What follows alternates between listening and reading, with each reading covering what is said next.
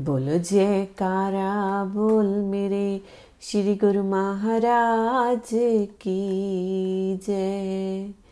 श्री श्री एक सौ आठ, श्री पंचम पाशे जी, श्री गुरु महाराज जी का जीवन आदर्श गुरु भक्ति। श्री श्री एक सौ आठ, श्री सतगुरुदेव जी महाराज तृतीय पाशे जी ने आपको जिस समय, जिस प्रकार की सेवा प्रदान की आप हित चित पूर्ण श्रद्धा एवं कर्तव्य निष्ठ बनकर पूर्ण करते गए। आपके लिए जंगल में झाड़ियों की सफ़ाई करना, पत्थर उठाना, बाग बगीचे की संभाल, ट्रस्ट ऑफ़िस की सेवा करना अथवा प्रबंधक समिति में सम्मान पाना सब एक समान था। आपका लक्ष्य ही था, जैसा कहा है, तू दरो गुम शो विशाली, अस, ई अस्तो बस, तू मवाश असला कमाल ही अस्तो बस। ए जे ग्यासु तू अपने मालिक के ध्यान में पूर्ण तल्लीन हो जा, क्योंकि इसी का नाम योग है। तू स्वयं को मिटा दे, भक्ति मार्ग में बस यही पूर्णता है। सन 1954 में श्री आनंदपुर की पावन धरा पर जब श्री आनंद सर महातीरथ का उद्घाटन हुआ और सेवा के लिए श्री वचन हुए, श्री तृतीय पाशाह जी ने प्रेम सागर में ऐसी डुबकी लगवाई, मानो सारी सृष्टि इसी सौभाग्य को पाने के लिए दौड़ी चली आई। उस समय आप भी श्री आनंद सर की खुदाई अथवा पत्थर आदि उठाने की जो सेवा श्री आज्ञा से मिली, उसे संपूर्ण करने के लिए अपनी ही धुन में चुपचाप दिन रात सेवा में लीन रहे। आप श्री आज्ञा अनुसार प्रातः समय एक घंटा विशेष सेवा में महात्मा ध्यान सागरानंद जी के साथ अवश्य भाग लेते।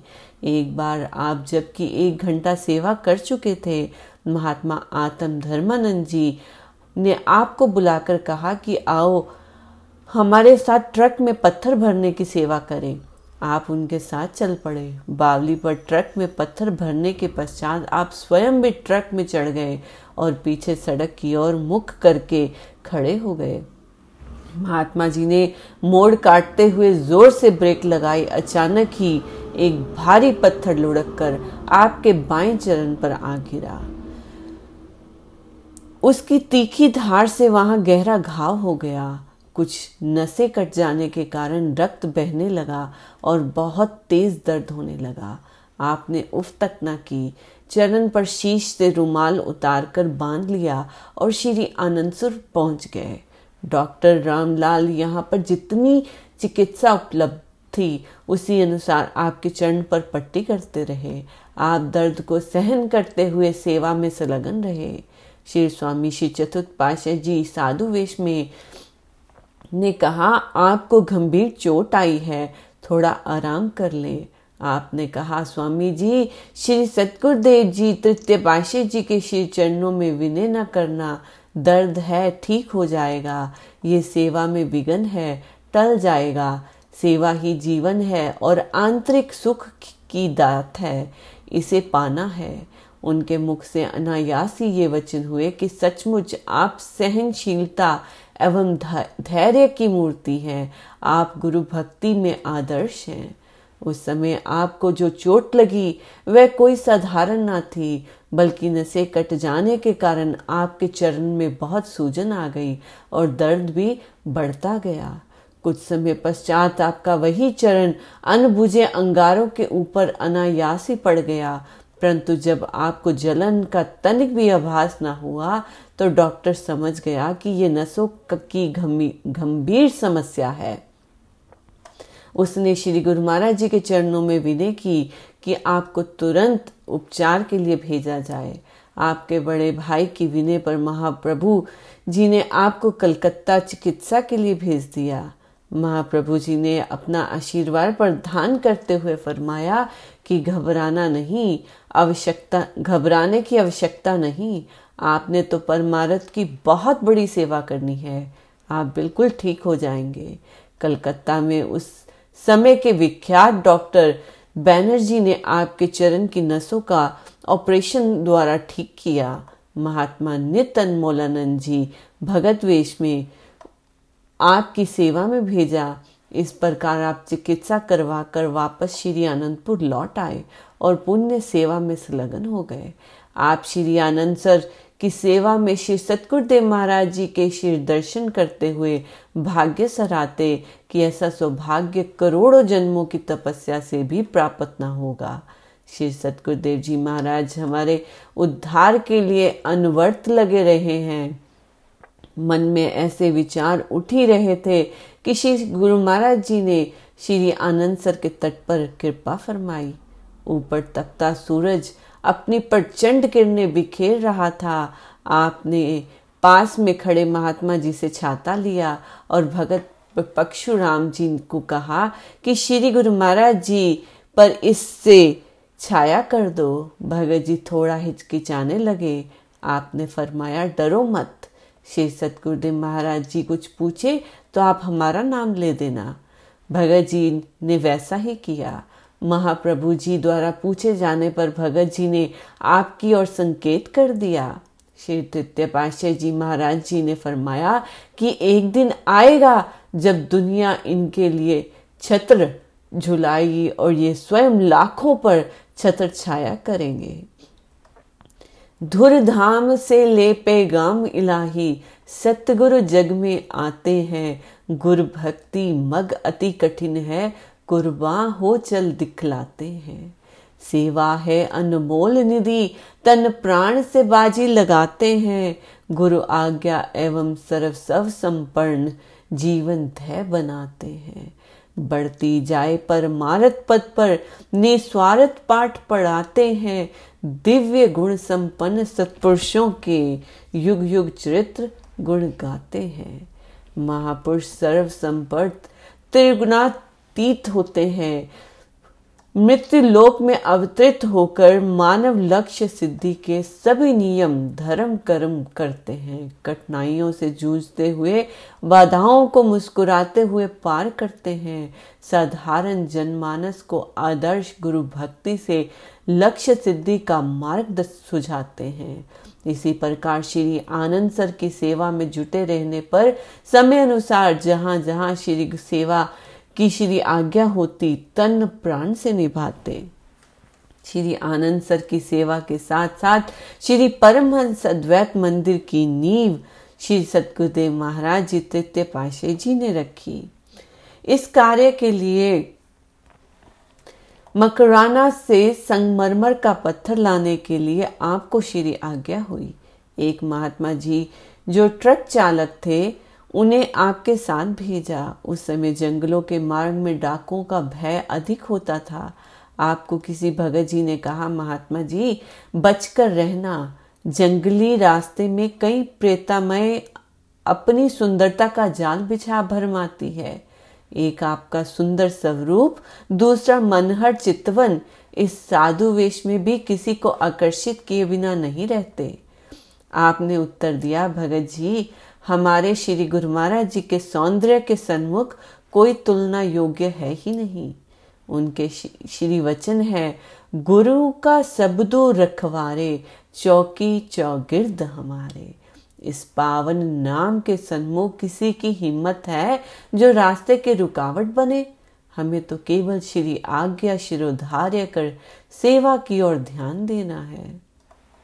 आप महात्मा जी के साथ ट्रक में बैठकर मकराना की ओर चल पड़े। मार्ग में सड़क पर एक छोटी सी चाय की दुकान थी। आप कुछ देर के लिए वहाँ रुक गए। चाय वाले ने आपके मुखमंडल की ओर निहारते हुए कहा, महाराज, आगे रास्ता खतरनाक है। रात्रि के समय वहाँ ट्रक चलाना ठीक नहीं। आप यही रात्रि बिता लें। यहाँ से कुछ दूरी पर मकान तो नहीं, कच्चा खरोदा है। आपके, आपने कहा, अभी तो संध्या है, रात्रि तक हम काफ़ी सफ़र तय कर लेंगे। दृढ़ संकल्प कर लो, फिर रात्रि भी दिन में बदल जाती है। देखो, अभी तो सूर्य चढ़ा हुआ है। आप वहाँ से आगे चल दिए। मार्ग में एक नाग फन फैलाए बैठा था। रात्रि का अंधकार गहरा हो चुका था। ट्रक की आवाज़ सुनते ही वह सड़क के एक ओर हो गया और आपको दर्द भरी आवाज़ सुनाई दी। आपने ट्रक रुकवा कर पूछा, कौन है? हमें क्यों भरमा रहे हो? उसने कहा, महाराज, आपके ट्रक की आवाज़ में एक दिव्य रोशनी में दिव्य पुरुष के दर्शन हुए।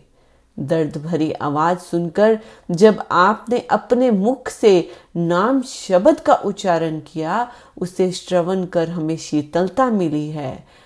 हम, अब हमारे उद्धार का साधन आपके हाथ में है।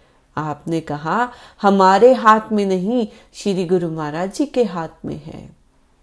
आपने आँखें मूंद कर श्री गुरु महाराज जी को समर्पण किया। श्री तृत्य पाशाह जी ने साकार श्री दर्शन देकर आपको फरमाया कि आप इन्हें सब कुछ बता सकते थे, इनका उद्धार कर सकते थे, कर देते। आपने विनय की, स्वामी जी, अभी मैं सेवक हूँ। इतना कह श्री चरणों में मस्तक धर दिया। उधर गुरु शब्द की आवाज़ मुख से निकलते ही सामने कई यक्ष, गंधर्व एवं अन्य आत्माएँ मंडराने लगी। श्री गुरु महाराज जी ने फरमाया, हम आपको ये आज्ञा दे रहे हैं कि आधा घंटा ट्रक में ही गुरु शब्द ज़ोर से उच्चारण करते जाओ। इन सबको कह दो कि इसी शब्द का उच्चारण करते रहें। जितना अधिक शब्द उच्चारण करेंगे, उतनी जल्दी उद्धार हो जाएगा। इनके उद्धार का समय आ चुका है। आपने श्री आज्ञा शिरोधार्य कर सबको हुक्म सुना दिया। आधा घंटा श्री गुरु महाराज जी के, आपके पास ट्रक में विराजमान रहे। आप शब्द का उच्चारण करते जा रहे थे और देख रहे थे कि कई आत्माएँ तो उसी समय ज्योति में बनकर जा रही थी। आपने विनय की, स्वामी जी, मैंने आपके विश्राम में विघन डाला। आप स्मरण करते ही प्रकट हो गए। श्री गुरु महाराज जी ने फरमाया, हम तुम दोनों एक स्वरूप है। ये काम तुम्हारा था, जो हमसे पूरा करवाया। आप जब भी उस मार्ग से जाते, चाय वाली दुकान पर अवश्य ठहरते। वह भी विनय करता कि महाराज आते जाते यहाँ अवश्य ठहरा कीजिए। देखो, आपकी कृपा से यहाँ कितनी जल्दी सड़कें एवं रास्ता बन गए हैं। आप हम पर भी कृपा करें। घरोदे में अपने चरण डालकर उसे पक्के मकान में परिवृत करें। आपने कहा, संतों से लेन देन का संबंध तो चलता आया है। तुम्हारा मकान तो बन जाएगा। परंतु श्री आनंदपुर में आकर गुरु शब्द लो और नाम की कमाई से फूलो फलो। कुछ ही समय में उसकी कोठी और दुकान दोनों बन गए। वह श्री आनंदपुर का स्थान पूछता हुआ परिवार सहित यहाँ पहुँचा तो आप गुरु गद्दी पर आसीन थे। उसने परिवार सहित नाम दीक्षा ली और श्री दर्शन पर निहाल हो गया। पुण्य श्री दर्शनों के लिए श्रद्धा से आने लगा। इसी प्रकार आप श्री आनंदपुर में सेवा कार्य करते हुए अमृतसर, जलंधर, दिल्ली, इंदौर, जबलपुर एवं अन्य कई आश्रमों पर गए। वहाँ के महात्मा जन एवं बाइया आपको सत्संग करने के लिए विनय करते। आप फरमाते, हमें श्री आनंदपुर की सेवा में आनंद आया है। अभी समय नहीं है। आपको मौन प्रिय था। इसीलिए किसी से ज़्यादा मेल मिलाप नहीं रखते थे। जिस कार्य हेतु जाते, उसे पूर्ण कर शीघ्र ही शीघ्र श्री आनंदपुर लौट आते। श्री सतगुरुदेव महाराज जी ने श्री आनंदपुर कुछ कुछ प्रबंधक सौंप कर आपको प्रबंधक बनाया। आप सब कार्य को कर्तव्य निष्ठ बन पूरा करते हुए श्री सतगुरुदेव महाराज जी ने 31 अक्टूबर सन 1963 में रूहानी जानशीन का रहस्य समझ, समझाने के लिए श्री चतुर्थ पाशाह जी को एकांत में बुलाया। उन्हें रूहानी रहस्य समझाने के साथ साथ ये भी फरमा दिया कि श्री स्वामी श्री पंचम पाशाह जी का नाम लेकर इन्होंने परमारथ का आध्यात्मिक काम करना है। इनका विशेष ख्याल रखना। 30 जनवरी 1964 में अंतिम बार श्री तृतीय पाशाह जी ने श्री आनंदपुर से प्रस्थान किया। श्री कार अभी गेट से बाहर निकली थी कि आपको वहाँ खड़ा देख महाप्रभु जी, जो सेहत अति सुकोमल होने के कारण लेटे हुए थे, एकदम उठकर बैठ गए। तकिए के पास रखे हुए दो आम भोग लगाकर आपको दिए और आँखों ही आँखों में ओझल होने का संकेत भी कर दिया। आपके नैनों से अश्रुधारा बहने लगी। धैर्य पूर्वक तत्वदर्शी शिष्य को श्री चतुर्थ पाशाह जी स्वयं भी जानते थे। श्री वचन अनुसार गुरु गद्दी पर आसीन होकर श्री सतगुरुदेव महाराज चतुर्थ पाशाह जी इन्हें विशेष दृष्टि से देखते थे। अपने समय में इन्हें सर्व अधिकार देकर उच्च पद सौंपने आरंभ कर दिए।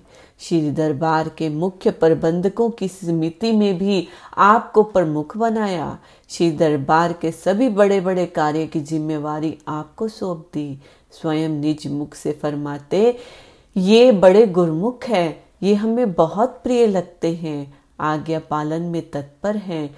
सब काम सच्चाई, खैर खवाई एवं नेक नीति से करते हैं। श्री सतगुरुदेव जी महाराज चतुर्थ पाशाह जी के समय में भी आप गुरु निष्ठा, भक्ति एवं सच्ची लगन से सेवा एवं श्री आज्ञा पालन में विशिष्ट रहे।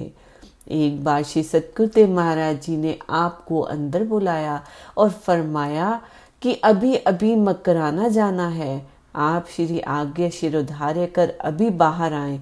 थे कि संदेश मिला, श्री आज्ञा हुई है, मकराना नहीं, अमृतसर जाना है।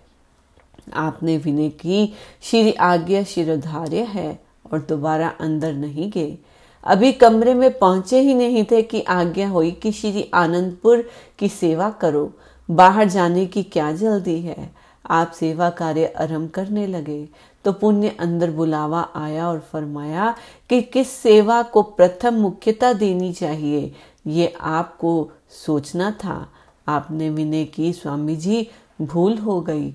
अब किस सेवा को प्रथम करना है? आज्ञा दे। श्री वचन हुए कि पूर्णता इसी का नाम है। बाहर आने पर वही पास खड़े महात्मा जी ने कहा, वाह, आपने एक बार भी नहीं कहा कि मैंने क्या गलत किया। आपने फरमाया, गलत सही तो श्री गुरु महाराज जी ही जानते हैं। हमने अपना कर्तव्य निभाना है। कितनी महानता एवं रहस्य भरा है इसमें। साधारण जीव नहीं जान सकता। देखने और सुनने में चाहे ये बातें भले ही छोटी मालूम होती हैं, परंतु इन्हीं के अंदर सत्यता के गहरे रहस्य छिपे होते हैं। श्री गुरु आज्ञा पालन में ये प्रमाण आपकी महानता का प्रतीक है। एक बार श्री सतगुरुदेव महाराज जी ने श्री आनंदपुर के सभी स्थायी निवासियों को बुलाकर श्री प्रवचन फरमाए। गुरुमुखो, भक्ति और परमारथ एक ऊँची मंजिल है। सतगुरु की आज्ञा पालन करते हुए जो गुरुमुख सेवा, भक्ति, भजन, अभ्यास में दिल लगाते हैं, वह अपनी मंजिल को शीघ्र ही पा लेते हैं। ये मार्ग गुरुमति का है। यहाँ केवल श्री सतगुरु की आज्ञा मौज में अपने जीवन को ढालना ही वास्तव में सतगुरु की प्रसन्नता को पाना है। सतगुरु की प्रसन्नता में ही गुरुमुखों का कल्याण है। संत सत्यगुरु जीव की भलाई के लिए सोचते हैं। इसीलिए भक्ति मार्ग में जीव को सदा खाना, सादा पहनना और उच्च विचार रखने चाहिए। आज आपको बुलाने की हमारी यही मौज थी कि सभी गुरुमुख केवल खादी के कपड़े ही पहना करें। खद्दर आपको स्टोर से मिल जाएगा। समय अनुसार महापुरुष अपनी मौज बदलते रहते हैं। जब जैसी मौज हो, उसी को ग्रहण करना ही गुरमुख का कर्तव्य है। श्री सतगुरुदेव जी के प्रवचन सुनकर सब अपने कमरों में आ गए। किसी ने ये कहकर पापलिन या अन्य कपड़े भी दरबार में से ही मिलते हैं। इनके फटने पर खद्दर पहन लेंगे। किसी ने कुछ समय पश्चात और किसी ने श्री आज्ञा पर ध्यान ही न दिया अपनी अपनी बुद्धि अनुसार आचरण किया। आपने श्री पंचम पाशाह जी ने कहा कि खद्दर के सिवाय अन्य कपड़े श्री दरबार से मिले हैं। आज जो वचन हुए हैं, वह श्री गुरु महाराज जी ने फरमाए हैं। हम अब खद्दर के सिवा कुछ नहीं पहनेंगे। आपके पास उस समय खद्दर का केवल एक ही चोला था बदलने के लिए दूसरा बिल्कुल नहीं था। आपने कमरे में जाकर अन्य पापलिन आदि के वस्त्र एक और रख दिए और उसी समय खद्दर लेकर उसे सिलवा कर तब चोले को बदला। यही आपकी श्री आज्ञा पालन में निष्ठा और दृढ़ता थी। सन 1968 में आपकी बहन के लड़के का विवाह था। उन्होंने श्री चरणों में विनय भिजवाई एवं आपको कलकत्ता विवाह में सम्मिलित होने के निमंत्रण दिया और आने के लिए विवश भी किया। सभी भाई बहन प्रेमी थे। आपको महात्मा योग प्रकाशानंद जी ने कहा कि हमारे साथ चलो हर्जी क्या है? आपने उत्तर दिया, जब संसार से पीठ कर दी तो संबंध कैसा? अब तो श्री आनंदपुर के गुरुमुख महात्मा ही सब संबंधी हैं। श्री श्री एक सौ आठ श्री चतुर्थ जी ने आपको फरमाया कि आप इस काम को पूरा करके आ जाओ। श्री आज्ञा शिरोधार्य कर आप कलकत्ता चले गए। वहाँ एक अलग कमरे में विराजित हो भजन अभ्यास में बैठे रहते। आपने सभी संबंधियों को दिन में एक बार मत्था टेकने की आज्ञा दी। आपने कहा कि यहाँ हमारा दिल नहीं लग रहा। आप कार्य संपन्न कर शीघ्र ही श्री आनंदपुर लौट आए। श्री श्री एक सौ आठ श्री चतुर्थ पाशाह जी ने श्री आनंदपुर दरबार की सुचारू व्यवस्था के लिए एक प्रबंधक समिति बनाई। उस समय महात्मा जी, महात्मा श्री सेवानंद जी, श्रीमान जी श्री आनंदपुर के प्रबंधक में काफ़ी समय देते थे और सत्संग की सेवा कार्य से बाहर भी जाते थे। महात्मा योगात्मानंद जी, महात्मा शांत आत्मानंद जी, महात्मा योग प्रकाशानंद जी, महात्मा अखंड प्रकाशानंद जी महात्मा रोशनानंद जी महात्मा विचार परमानंद जी महात्मा संतोषनंद जी श्री आनंदपुर के प्रबंधकों में मुख्य थे। श्रीमान जी, महात्मा परम विवेकानंद जी, सिंधी श्रीमान जी, महात्मा गुरु दर्शनानंद जी, महात्मा आत्म दर्शनानंद जी, महात्मा धर्म शरदानंद जी, महात्मा सुख सागरानंद जी, महात्मा परम शांतानंद जी, सत्संगी महात्मा जनों में मुख्य थे।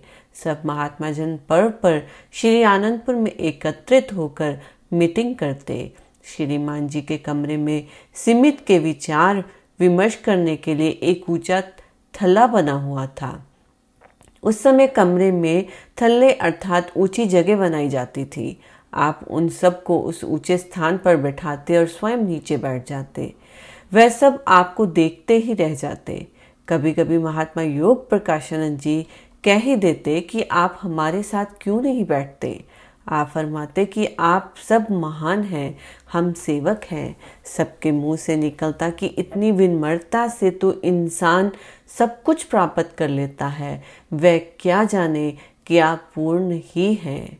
आपने श्री सतगुरुदेव जी श्री तृतीय पाशे जी एवं श्री चतुर्थ पाशे जी के समय में एक रस श्री आज्ञा पालन एवं सेवक धर्म के आदर्श को स्थापित कर दिखाया। आपकी महानता का जवलत उदाहरण आप स्वयं हैं। बोलो, जयकारा। बोल मेरे श्री गुरु महाराज की जय।